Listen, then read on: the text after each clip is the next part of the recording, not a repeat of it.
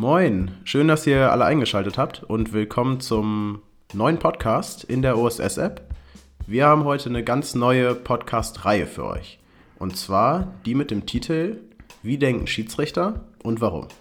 Und da wollen wir einfach mal den Job von uns Schiedsrichtern aus sportpsychologischer Sicht betrachten. Und da ich da als euer Host relativ wenig Expertise drin habe, haben wir uns einen Experten dabei äh, dazu geholt. Und zwar Dr. Hilko Pausen aus Braunschweig.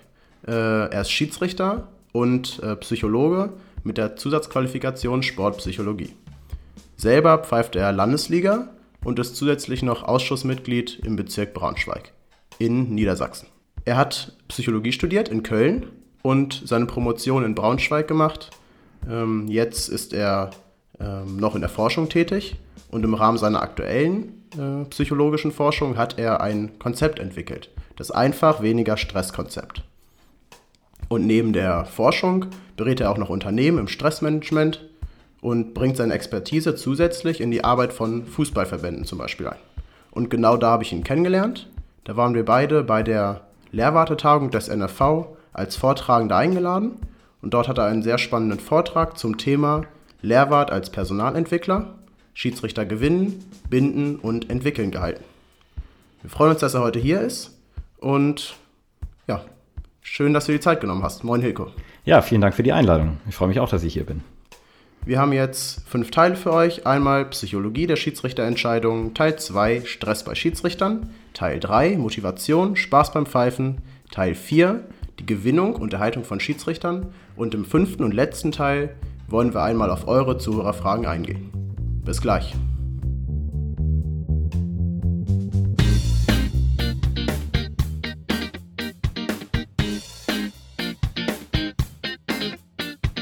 Der OSS Podcast. Jeden zweiten Freitag eine neue Folge und ein neuer Schiedsrichter.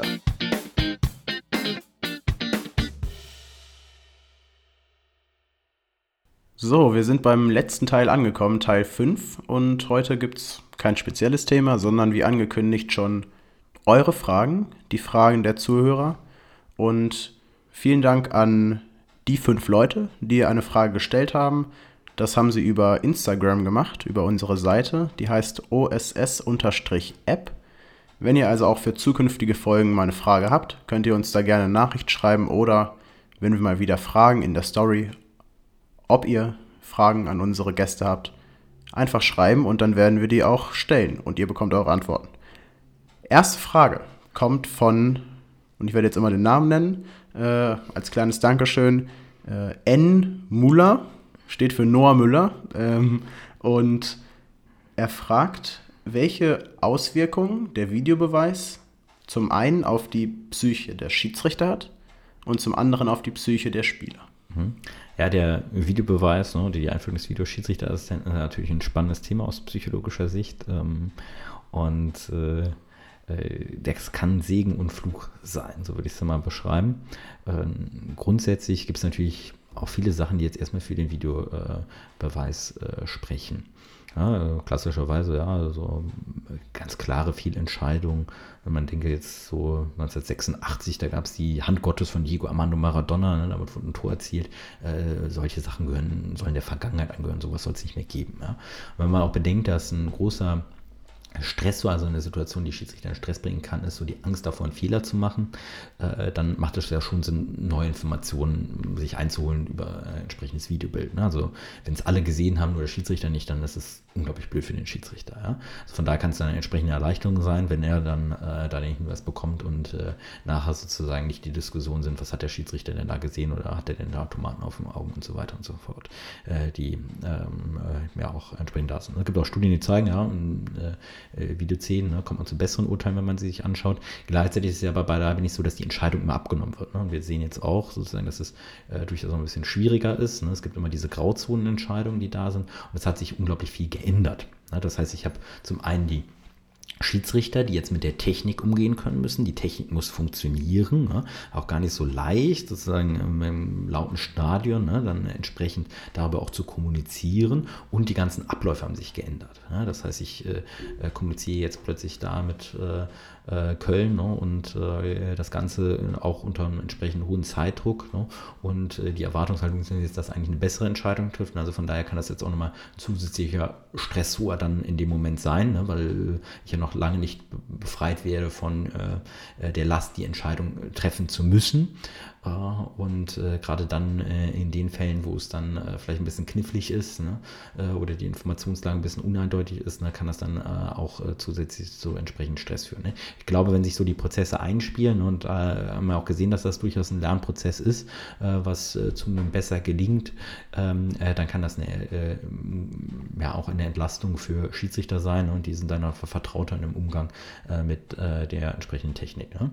Das wäre jetzt so die Schiedsrichterseite, die da ist. Äh, bei den Spielern hatte ich so manchmal das Gefühl, dass es auch gefundenes Fressen jetzt ist, ne? wenn irgendwie mit einer Entscheidung unzufrieden ist. Davor wurde dann über den Schiedsrichter diskutiert äh, die einzelnen Entscheidungen. Jetzt wird über den Videobeweis diskutiert und äh, darauf dann einge äh, eingegangen. Ne? Was man sieht, so, ich glaube, sowas wie Tätigkeiten, ne? das äh, könnte so etwas sein, äh, dass das zurückgeht. Wird nicht, glaube ich, komplett abgeschafft werden, ne? weil es immer das impulsive Verhalten gibt, was unbedacht ist, ne? was dann vielleicht zu einer Tätigkeit führt. Das ist so etwas, was da ist. Ne? Sicherlich so etwas Freude wird sich vielleicht dämpfen und man muss erstmal ein bisschen abwarten, äh, bis eine Entscheidung getroffen worden ist. Das ist ja auch das, was äh, häufig kritisiert wird, äh, dass, äh, dass das Spontane verloren geht äh, und äh, sicherlich auch etwas, wenn Entscheidungen dann sehr, sehr lange dauern, ne, was zum Teil der Fall war, dass dann auch ähm, ja, vielleicht auch schwierig ist, das dann zu akzeptieren oder dann vielleicht auch unklar ist, was ist denn jetzt genau los und es wird vielleicht ein bisschen intransparenter, dass das natürlich sozusagen auch auf das ähm, Erleben dann der, der äh, Spieler niederschlagen kann. Ne? Also dass die sich dann vielleicht dann tendenziell mal eher ungerecht behandelt fühlen, ne? weil sie jetzt nicht wissen, was ist denn jetzt eigentlich Sache. Ne? Sozusagen. Aber ich glaube, da auch dafür gibt es dann entsprechende Lösungsansätze mit Protesten. Ne? Äh, es ist ja nicht so, dass äh, die Schiedsrichter dann gar nicht mit den Spielern dann entsprechend sprechen, ne? sondern dass sie dann auch so etwas dann auffangen können. Ne? Und wenn sich dann auch Prozesse dahingehend verbessern, dass Entscheidungen zügiger getroffen werden, ähm, transparent gemacht wird, wie bei der WM, was jetzt die Grundlage ist, ne, äh, dann kann das dann auch zur Akzeptanz äh, beitragen. Ne? Und äh, dann äh, bin ich auch optimistisch, dass äh, Spieler sich dann gewöhnen werden. Ne? Noah hat noch ergänzt, ähm, beziehungsweise den Gedanken geäußert, dass der Videobeweis vielleicht auch die Beziehung zwischen Schiedsrichter und Spieler ändern könnte. Dass der Spieler ähm, sozusagen ja, sich denkt, äh, dass er dem Schiedsrichter ja, irgendwie äh, mehr abfordern kann, äh, beziehungsweise der Schiedsrichter einfach auch in eine andere Position gerät, weil, er, weil Fehler viel offensichtlicher aufgedeckt werden. Mhm. Ähm, meinst du, das beändert die Beziehung? Ja. Uh, äh, äh, schwer zu beantworten. Meine, man versucht das ja durch äh, ne, also die Forderung des Videobeweises als Unsportlichkeit zu sehen. Es gab natürlich so Ansätze oder zumindest nachher, äh, wo äh, dann Spieler äh, sich gefragt haben nach dem Spiel, ja, warum gibt es denn da keinen Videobeweis? Und wo dann auch wieder äh, gezeigt worden ist, okay, die haben noch von den Abläufen, von den Prozessen, von dem Protokoll, wofür der Videobeweis dann äh, vorgesehen ist, eigentlich ähm, ähm, nicht viel verstanden, ja, äh, dass das natürlich so etwas ist. Ne? Ähm, ich glaube, so vor der Anspruch, dass der Schiedsrichter richtig entscheidet, war auch schon da. Ne? Äh, was jetzt häufiger ist, okay, äh, äh, ne, was wir im Amateurbereich haben, fragt dort deinen Assistenten, ne, fragt dort den Videoschiedsrichter, ne, so ungefähr, dass so etwas kommt, ne? solche Diskussionen, die man dann nicht komplett dann entsprechend rausnimmt. Ne? Gelegentlich ne, kann das dann von Spielern dazu auch genutzt werden als Angriffsfläche, aber ich glaube nicht, dass das so grundlegend dann die Kommunikation zwischen äh, Schiedsrichter und äh, Spieler ähm, ändert. Okay, dann nochmal danke an äh, Noah für die Frage. Und wir kommen zur nächsten Frage von AlphaKev 342-Team Gelb. Er fragt, hilft es als Sportpsychologe, die Spieler bei Verwarnung und Platzverweisen zu verstehen? Mhm. Ja, ich würde äh, grundsätzlich sagen, ne, äh, dass es immer hilft, wenn man sich in die Perspektive des anderen hineinversetzen kann. Ne? Ähm, ich finde, das hilft sogar eigentlich äh, auch dafür, um einfach Karten auch zu vermeiden. Ne? Also wenn man einfach versteht, okay, warum äh, meckert jetzt der Spieler, dass man ihn dann frühzeitig runterholt ne? und äh, zur Ruhe bringt, anstatt äh, dann einfach ähm, äh, ja dann noch unnötig Öl ins Feuer zu gießen. Ne? Also klassischerweise hat man das so bei Unsportlichkeiten. Ne? Äh, wenn der Spieler der Auffassung ist, das war so hundertprozentig für ihn, ja, und mm, er ist subjektiv davon überzeugt, dann ist es auch vielleicht erstmal normal, dass der meckert. Ja? Äh, und äh, wenn man da entsprechend gelassen bleibt, äh, dann hilft das dann auch ähm, äh, durchaus die eine oder andere Karte dann zu vermeiden, als wenn man dann äh, anfängt und versucht äh, entsprechend belehrend zu sein, äh, was dann da ist. Ne? Also das äh, ist schon so etwas, was, was da ist. Ne? Gleichzeitig gibt es natürlich Grenzen. Ne? Das ähm, heißt, wenn ich die Situation beurteile und eine Entscheidung treffe oder sowas ähm, auf dem Platz ähm, selber und der Spieler ist nicht damit einverstanden, ja, ähm, dann, dann ändert das nichts dran. Ne? Dann bin ich da einfach auch wie jeder andere Schiedsrichter, der dann da ist. Ne? Gleichzeitig gibt es auch viele Schiedsrichter, die, äh, ohne dass sie jetzt Sportpsychologen sind, sehr, sehr gut darin sind, äh, eine gute Beziehung zu den äh, Spielern aufzubauen, auch die Spieler zu verstehen und präventiv zu handeln. Das Ziel von einer Verwarnung oder eigentlich von jeder persönlichen Strafe oder auch von einer Ermahnung ist ja immer das Verhalten des Spielers für die Zukunft zu verbessern äh, oder an die Regeln anzupassen vielleicht. Ähm, Gibt es irgendwie so Indikatoren, äh, die ich vielleicht feststellen kann an einem Spieler, äh, ob es jetzt reicht, ihn zu ermahnen oder ob er die gelbe Karte braucht, damit er es versteht? Mhm. Ähm, also äh, grundsätzlich, ich meine, es gibt ja auch äh, in meinem Regelwerk äh, festgeschriebene Situationen, ne, da komme ich um eine Karte nicht drum herum. Ne? Also es gibt so einige Sachen, ne, wie du richtigerweise sagst, auch da habe ich ein bisschen Spielraum. Ne? Und ich glaube, äh, was dann ja wichtig ist, man probiert es ja vorher aus, ist der jetzt ansprechbar oder ist er nicht ansprechbar? Ne? Und äh, wenn man so das Gefühl hat, okay, der ist jetzt nicht ansprechbar, ne, dann bringt vielleicht auch die Kommunikation nichts. Ne? Im Gegenteil, es kann sogar sein, wenn ich ihn versuche, dann nochmal anzusprechen, ja, äh, dann lamentiert er dann weiter oder so, das wirkt ein bisschen ungünstig. Ne? Für die Außenwirkung kann es trotzdem geschickt sein, ihn einmal angesprochen zu haben, aber dann ein Gefühl zu entwickeln, okay, passt das jetzt oder passt das jetzt äh, dann entsprechend ähm, äh, dann äh, nicht. Ne? Aber das äh, wäre zum Beispiel so etwas, äh, wo so ein Indikator ist. Ne? Also äh, habe ich so ein Gefühl, okay, will der jetzt überhaupt mit mir sprechen? Lässt er sich überhaupt etwas sagen? Ne? Oder braucht er jetzt einfach entsprechend die Karte? Ne? Das, was, also macht er immer weiter? Ne? oder hört er dann irgendwie mal auf, also reagiert er davon? Ne? Und einige, ne, also das habe ich auch erlebt, ne, die sehr, sehr clever sind, ja, äh, die machen so lange weiter, bis sie die Verwarnung bekommen. Ne? Und dann hören sie schlagartig auf. Ne? Also auch diese Spieler gibt es, ne? Äh, die äh, sozusagen ihre Grenzen bewusst ausloten.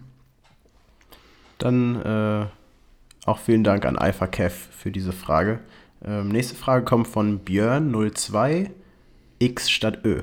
Ähm, welche Probleme bekommst du am meisten zu hören? Mhm. Ja, aber Probleme sind sehr unterschiedlich gelagert. Ich glaube, was so ein klassisches Problem ist, äh, äh, was junge Schiedsrichter betrifft, die nach oben wollen, ist, dass sie eine sehr hohe Motivation haben, auch dann aufzusteigen und äh, es ihnen dann aber gar nicht gelingt, äh, unbedingt ihre optimalen Leistungen abzurufen ja, auf dem Platz. Ne? Das heißt, die äh, bleiben immer hinter ihren eigenen Erwartungen zurück und äh, häufig auch hinter ihren Potenzialen. Und ähm, ja, das lässt sich dadurch erklären, dass erst so ein bisschen die Freude am Pfeifen, der Spaß und auch das, äh, was man dann intuitiv richtig macht, so im Hintergrund gerät. Ne? Der Blick gilt dann, wo der Beobachtungsnote, man äh, lenkt äh, gegebenenfalls den Fokus darauf, was man alles verkehrt machen kann, ne? weil im Schiedsrichterwesen ist es ja leider so, ähm, dass äh, man viel, viel, viel verkehrt machen kann. Wenig richtig. Ja, ähm, und äh, denkt so äh, viel zu sehr über die Fehler nach, über die Konsequenzen, was passieren könnte ne? und besinnt sich zu wenig dann auf die eigenen Stärken. Ne? Und das äh, gerät dann äh, ins Hintertreffen. Ne? Dann macht man sich dann auch noch davon abhängig, äh, was der Beobachter sagt. Auch die Leistungsbewertung ist nur das, was sozusagen äh, in der Beobachtung rauskommt, ne? wobei das ja immer nur eine Momentanaufnahme ist. Ne? Gerade junge Schiedsrichter werden ja auch nicht in jedem Spiel beobachtet. Ne? Kann sein, dass die total klasse Bombe pfeifen und ähm, nur in den Beobachtungen dann vielleicht mal eine 8-3 äh, sich fangen, ne? äh, unter der erwarteten 8-4, 8-5 dann äh, äh, zurückbleiben, aber eigentlich äh, fantastisch gepfiffen haben. Ne? nur ein kleiner Punkt irgendwie die Leistung schmäler. Ne? Und das ist so etwas, wo man dann den Schiedsrichtern entsprechend auch helfen kann, sozusagen da rauszukommen und den Fokus wieder darauf zu denken, was macht denn eigentlich Spaß, was kann ich, ne? und sich so ein bisschen unabhängig auch zu machen von dem ganzen Beobachtungssystem. Verstehe. Also es, äh, das haben wir ja auch in dem dritten Teil kurz angerissen dass es halt auch wichtig ist, dass man sich darauf besinnt, dass das Pfeifen auch ein Hobby ist, dass es Spaß macht ähm, und ja, sich nicht versteift auf ähm, solche Sachen wie der Aufstieg muss jetzt unbedingt in dieser Saison gelingen. Mhm. Ähm, vierte Frage kommt von Julian-KSP, Julian Crisp. Ähm, und es geht um die Verarbeitung von schlechten Spielen im Nachhinein. Wir hatten Julian auch in einem Podcast schon mal hier. Und da haben wir auch dieses Thema mit ihm behandelt tatsächlich. Ähm, war vor allen Dingen für junge Schiedsrichter gedacht. Äh, was mache ich, wenn ich einen offensichtlichen Fehler im Spiel gemacht habe und ich mir dem bewusst bin oder mir das gesagt wird? Oder wenn ich einfach unzufrieden bin mit meiner Leistung, wenn irgendwas schiefgelaufen ist. Mhm. Wie verarbeite ich das am sinnvollsten? Mhm. Ja, also äh, wichtig ist, dass man nicht komplett verdrängt. Ne? Es gibt natürlich den Ansatz, wo ähm, Leute sagen, ich mache gar keine Fehler und habe nichts äh, verkehrt gemacht. Und wenn andere dann fragen, dann erzählt man noch, wie toll man gepfiffen hat am besten. Ne? Also das ist so äh, ein Ansatz, äh, der ist wenig sinnvoll. Ne? Wichtiger ist, äh, sich sozusagen dem zu stellen, ne? aber zu gucken, okay, ähm, was war denn jetzt eigentlich mein Ziel äh, bei der Spielleitung? Im Großen und Ganzen auch nochmal auf das Spiel zu gucken, ne, was äh, habe ich denn erreicht, was ist gelungen, also durchaus auch nochmal die positiven Seiten zu sehen und dann äh, äh in so eine Situationsanalyse zu gehen, ähm, äh, warum ist es denn jetzt zu dieser Entscheidung gekommen. Und das kann ja ganz äh, simple Sachen sein. Da stand mir jemand vor der Linse, deswegen habe ich es nicht gesehen. Ne? Ähm, bei einer kritischen Strafstoßentscheidung. Ne? Und Fehler gehören einfach dazu. Ähm, ist natürlich schwer, wenn man gerade anfängt und noch wenig Spielpraxis hat, äh, äh, wenig Gelegenheiten hatte, sich auszuzeichnen, äh, dann ist es sowas immer besonders äh, ärgerlich, ne? aber das gehört letztendlich dazu und es ist hilfreich, so äh, das in so einem Gesamtkontext einzuordnen. Ne?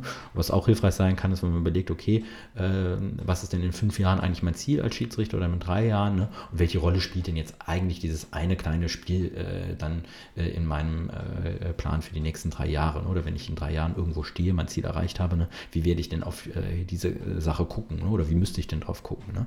Und ähm, was man sich auch immer bewusst machen muss, ist, äh, dass solche Situationen auch Spiele sind, äh, bei denen man lernen kann. Ne? Ich hatte mal einen jungen Schiedsrichter, äh, den ich coachen durfte, und der hat gesagt, ich hoffe mal, dass ich ein Spiel habe, wo ich so richtig auf die Fresse fliege. Ja, weil ich einfach, ich muss das mal lernen, sozusagen irgendwie auch mal was falsch zu machen, damit ich das nachher besser machen kann. Ja, und fand ich total witzig, äh, dass er das so gesagt hat und auch sehr, sehr schön, weil das zeigt, okay, das Leben ist selten so, dass es immer geradeaus geht, stromlinienartig. Ne? Das Leben ist nicht eine Autobahn, sondern eher so ein Pfad, wo man auch mal den einen oder anderen Abweg nimmt, einen Abzweig macht, sich vielleicht verläuft ne? und dann wieder auf die Spur findet. Und dann kommen wir auch schon zur letzten Frage von Sascha Gudat. Äh, und zwar fragt er sich, ich könnte mir vorstellen, dass es auf ähm, die Trainingsschiene bezogen ist, vielleicht aber auch irgendwie auf die Schiedsrichterei. Ähm, er fragt, wie überwinde ich meinen inneren Schweinehund? Ja, auch total äh, spannendes Thema, äh, auch gerade ne, was immer häufig diskutiert wird, ja. Beim Jahreswechsel, wenn es um die guten Vorsätze geht, bei dem einen oder anderen Schiedsrichter ist es vielleicht äh, in der Vorbereitung auf die Leistungsprüfung so und die Überwindung des inneren Schweinehundes äh, ist tatsächlich auch so ein Ziel, okay, ich habe schon irgendwie eine gewisse Motivation, aber ich krieg's dann irgendwie gegen innere Widerstände nicht durch. Ne? Klassischerweise beim Sport ist das so etwas, man möchte vielleicht abends noch laufen gehen oder ins Fitnessstudio gehen, aber kommt äh, nach Hause nach äh, Schule, Uni, äh, Beruf und äh, die Couch ist dann attraktiver. Und äh, da gibt es so eine Strategie, die sogenannte WUP-Strategien von der Gabriele Oettingen, der Psychologin, äh, die genau darauf abzielt. Ne? WUP ist erstmal so, äh, ich male mir einen Wunschzustand aus, das mache ich auch emotional. Wie fühle ich mich denn, wenn ich Sport gemacht habe, wenn ich laufen war? Ne? Ich bin stolz auf mich, äh, bin runtergekommen, habe was geschafft. Ne? Äh, dass man einfach auch diese positiven Seite des Gefühls dann macht. Dann überlegt, okay, welche Ergebnisse sind denn nachher da? Ne? Jetzt bin vielleicht äh, der dem Ziel, mich auf äh, die Leistungsprüfung äh, vorzubereiten, einen Schritt näher gekommen. das ist so etwas, was dann sein könnte, ne? wenn das Ziel vielleicht ist, auch noch in die ideale Wettkampffigur zu geraten, ne? mein Schiedsrichter-Trikot sozusagen wieder reinzupassen, dann könnte so etwas ein Ergebnis sein, was dann steht. So, das sind eher so die positiven Sachen, mit denen ich mich auseinandersetzen muss. Da muss ich aber auch überlegen, was äh, tauchen denn für Barrieren auf und was mache ich denn, äh, wenn die auftauchen? Ne? Klassischerweise, wie ich es angesprochen habe, okay, ich bin äh, abends müde und äh, setze mich erstmal auf die Couch. So, und dann kann eine Strategie sein, die Sporttasche ist schon gepackt im, im Auto oder äh, im Eingangsbereich, ich schnapp mir die, die Laufschuhe liegen schon bereit. Ne? Äh, bis dahin gehen, okay, vielleicht bin ich abends aber hungrig und muss dann am Nachmittag irgendwie was essen, genug trinken und so weiter. Also, dass man sich damit auseinandersetzt, was kann denn eigentlich auch schief laufen, um dann frühzeitig frühzeitig auch zu wissen, was mache ich denn, äh, wenn solche Barrieren auftreten und nicht dann erstmal zu überlegen, äh, oh, habe ich jetzt noch gar nicht bedacht, ja, nee, äh, ist jetzt eigentlich total blöd und jetzt muss ich erstmal nachdenken, was ich eigentlich mache. Ne? Ähm, und äh, von daher äh, sind das solche Strategien, äh, die da mal helfen, sozusagen die Pläne, die man sich geschmiedet hat, dann auch tatsächlich umzusetzen. Ich habe noch eine letzte Frage an dich. Sehr gerne. Ähm, relativ spontan, äh, aber das ist auch gar nicht so spezifisch, sondern relativ allgemein. Äh, ich bin jetzt ähm, Schiedsrichter, äh, Pfeifen Landesliga. Ähm, aus psychischer, psychologischer Sicht vielleicht. Ähm, was könntest äh, du so einem typischen Landesliga-Schiedsrichter vielleicht aus deinem Erfahrungsschatz äh, mitgeben, wie er sich in all diesen Themen, die wir besprochen haben, in äh, neutral, neutraler Entscheidungsfindung, in ähm, Stressvermeidung, äh, aber auch darin, Spaß und Motivation zu erhalten. Ähm, was würdest du mir raten? ja, ähm, ich glaube, also worauf das so ein bisschen abzielt, ist natürlich äh, so eine äh, Auseinandersetzung auch mit sich selber, ne? also das Thema sozusagen Selbstreflexion zu starten ne? und das ähm, dann ähm, ähm, ja, reinzubringen. Ne? Und äh, äh, ich glaube, das ist so die Reflexion natürlich im Vorfeld auf ein Spiel, äh, was, äh, was kann ich denn machen und das auch immer mit dem Fokus, okay, was macht mir denn jetzt eigentlich Spaß, ne? was möchte ich vielleicht auch lernen, was möchte ich äh, ähm, auch ähm, beim nächsten Mal vielleicht besser machen, ne? dass man das so etwas macht und natürlich auch im Rückgang äh, so etwas äh, zu betrachten. Ne? Und äh, was so die Entscheidung betrifft, natürlich auch so etwas wie Spielpraxis zu haben, ne? auch durchaus äh, viel zu pfeifen ne? und äh, dann äh, ins Handeln zu kommen und äh, auch nicht zu viel sozusagen äh, zu reflektieren und nachzudenken, ne? also, ähm, sondern dann auch sozusagen den, den Spaß an der Tätigkeit dann auch entsprechend zu leben, indem man dann auch entsprechend viel auf dem Platz unterwegs ist. Okay, dann möchte ich nochmal für alle Teile, die wir gemacht haben, für Teil 1 bis Teil 5, für all deine Erfahrungen, ähm, mich bedanken für deine Zeit, die du investiert hast. Ähm, und ich hoffe, dass äh, ja, unsere Zuhörer was davon hatten, ähm, mit Sicherheit. Und dass sie Spaß dabei hatten, uns auch auf diesem Weg äh, auf die, in diesen fünf Teilen zu begleiten. Ja, vielen Dank. Mir hat es auch Spaß gemacht. Okay, das war's mit dieser Podcast-Reihe. Wie denken Schiedsrichter und warum? Bis zum nächsten Mal und bis zur nächsten Podcast-Reihe. Ciao.